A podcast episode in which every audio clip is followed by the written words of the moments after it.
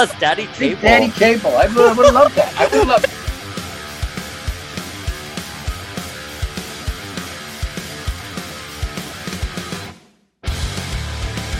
Shout out to the Powers of X Men podcast.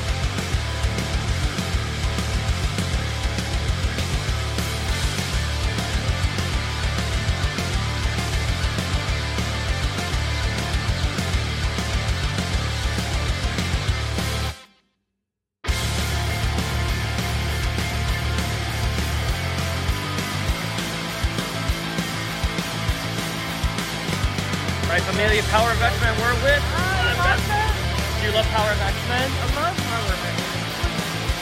Yes, I do.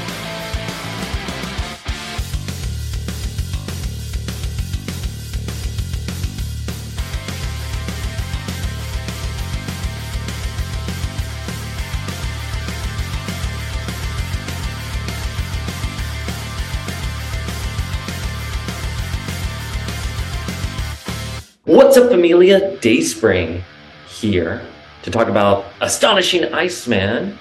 We got a first look at a Fall of X title, our first official look at Astonishing Iceman. The creative team is going to be, Steve Orlando and Vincenzo Carratù. and I gotta tell you, I'm really excited for this interpretation of Bobby. The, the marketing copy says that following the X Men's greatest defeat this summer, that Bobby's going to go out on his own. And listen, I love Luciano Vecchio. I was hoping he was going to be doing the art, given how successful the Iceman series was on Marvel Unlimited. But Fall of X, it, I am convinced now more than ever, especially after this marketing copy, that we're going to get a red wedding style Hellfire Gala. I think there's going to be that Nimrod extinction level event. The five are going to be killed off and resurrections off the table and plenty of people are going to die. I mean, that's why we have Xavier bow down over all of his dead students, removing his helmet, his helmet, the Cerebro helmet being emblematic of the Krakoan age. And I think people are just going to die and they're not going to come back. now, Iceman was on that image of X. So just because they're laying dead there in that image doesn't necessarily mean that they're dead or they're going to stay dead. But you know, we know that's a homage to Fall of Mutants, and we know Fall of Mutants. It was largely deceptive that the world thought the mutants were dead, but they were actually still alive. So maybe this is going to be a situation where some people think uh, the other is dead, but they're actually alive. Maybe the world thinks the mutant is dead. Who knows? But I think for purposes of this conversation, Iceman Bobby Drake believes his friends are dead, and he's going to go off on his own touring the Marvel universe.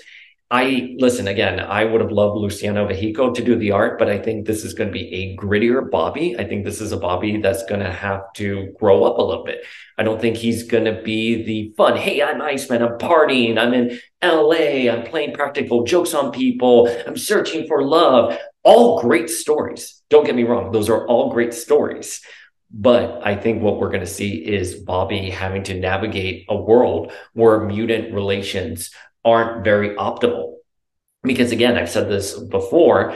I think given that we have Bishop and Nimrod in the current timeline, we have Bishop who comes from a dystopian future where the mutants are in concentration camps, and we have Nimrod who also comes from a similar future who decimated the mutants. So I think Bobby is going to have to navigate a world where Krakoa it, is no longer around, right? I think Destiny's prophecy will come to pass that Krakoa will be dissolved. Now, does that mean that everyone gets disbanded? Are they killed? Are they put into concentration camps? I don't know, but Bobby is somehow going to evade all of this. He's going to have to confront himself and he's going to be navigating the Marvel universe. We know the Avengers Unity Squad is coming back and they're going to help mend human mutant relations. That's why they were created in the first place. That is why they're coming back now, as we found out during the MegaCon panel in Orlando. So, what's Bobby's role going to be in all of this? I am so excited. The art looks great. I think Steve Orlando is a proven writer. I'm not, you know, I haven't landed too well with Marauders, but there's no doubt that he could write Captain Kate. And I think if you're reading the current Scarlet Witch series, that he's penning right now with Sara Pichelli. It is so well done. It is a fun book of seeing Wanda tour the Marvel Universe herself, confronting, you know, monthly stories that are kind of one offs, all kind of like stringing together, right? I think it's going to be a fun series. And you know, another character that's receiving a grittier treatment is going to be Captain Kate Pryde. She's going to become Shadow Cat, Cat with a K. And we know she is going to be going out and giving no fucks.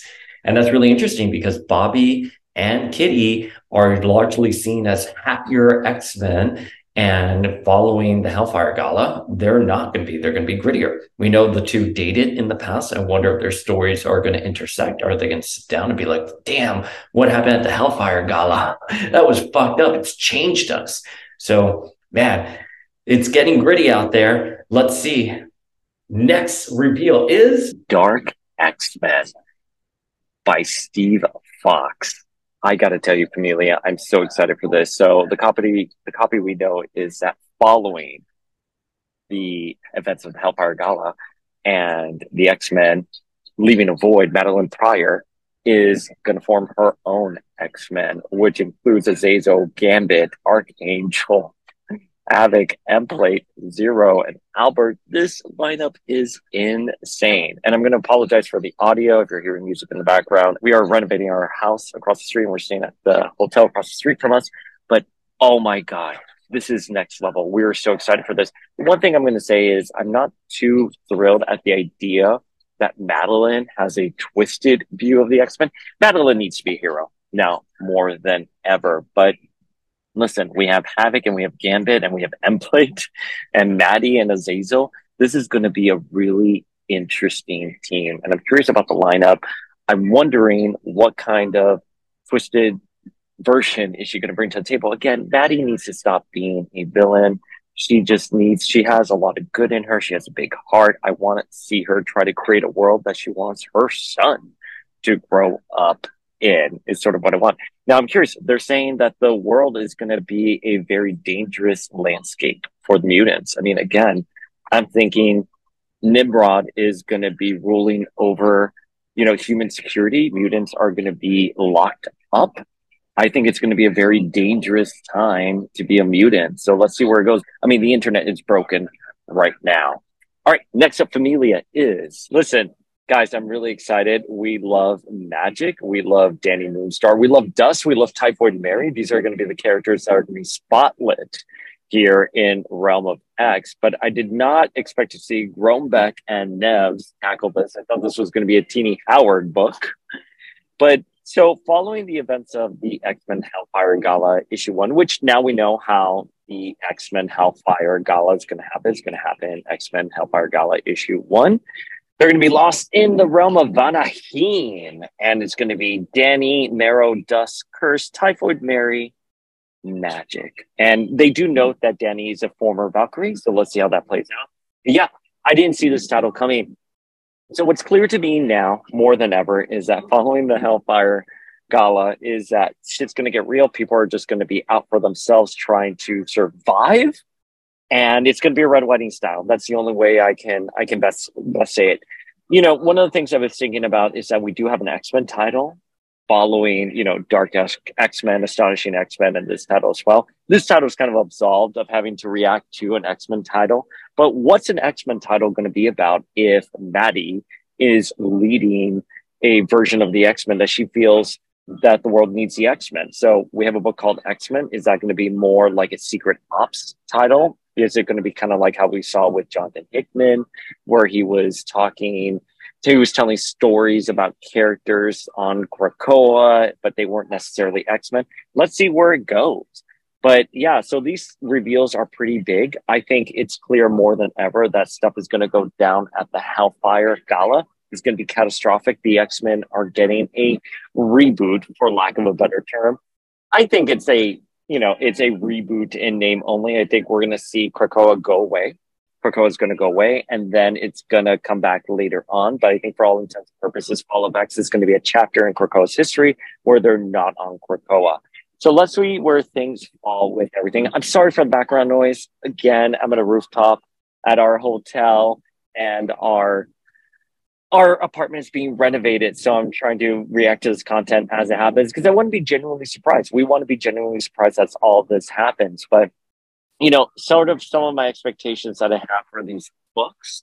I think for Astonishing Iceman, again, to recap my feels on there, I want Iceman to be, you know, grittier. I want him to hopefully get a new costume. I know the promo image shows him in a in his regular costume, but more thought about it, I was like, okay, well, maybe we'll get a little bit more from him. I mean, there's no way that he's going to come out of the Hellfire Gala the same old Iceman. He's going to come out different.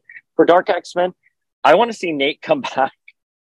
That is just me. I get it, internet. That's just me. But I want to see Maddie sort of try to do good, realize that she has power in her that is good, and that she wants to reform the X Men because now more than ever, the X Men are needed because we find ourselves in the Days of Future Past dystopian timeline. We find ourselves in Bishop's timeline. We find the mutants are in concentration camps, and Maddie's like, "No, we got to, we got to help our our people here." And I want Maddie to be organized. Also, you know, a character like Maddie, there's a lot of unresolved issues with the Summers family. It's not looking good for the Summers family right here. I don't know where Cable, Jean, or Scott are at. Rachel, Shrug, but let's see where it goes. Realm of X, I'm thinking this is going to be a little bit more tuned to Second Coming, where magic was off in another dimension. But the it, what, what makes this book really interesting, Realm of X interesting, is that we have a really fun cast of characters. I mean, Dust and Dani, and Typhoid Mary alone have me so excited. But yeah, I thought this was going to be a Tini Howard book, so I proudly am fine being wrong. But let's see where everything happens. One thing I'm going to say, I'm tired of the New Mutants in this outfit. I think I was re- listening to Rob Liefeld's podcast recently, and he was saying that how these costumes initially, when they were made, just kind of fell flat even then in the 80s. I am tired of characters like Magik and Dani Moonstar who are proven leaders, who are proven powerhouses wearing a generic school uniform. They are more than that. I hope again we're getting a new costume. I hope some of the images we're seeing today are just in promo only. Anyways, from Elia, so that is it. That is our Fall of X reveals recap. Again, I'm going to profusely apologize for the audio. Of course, when I'm recording this, music is blasting here down in Miami, and the sun is like glaring on my face. But what do you guys think? Let us know in the comments below. I'm drinking wine. I cannot wait to discuss this with everyone. We'll do more thorough backgrounds. I've been talking to Steve Foxe already on DMs. I congratulated Steve Orlando. We are all excited for the books that are rolling out right now. This was a perfect way to go into a holiday weekend. So let us know your thoughts down below in the comments.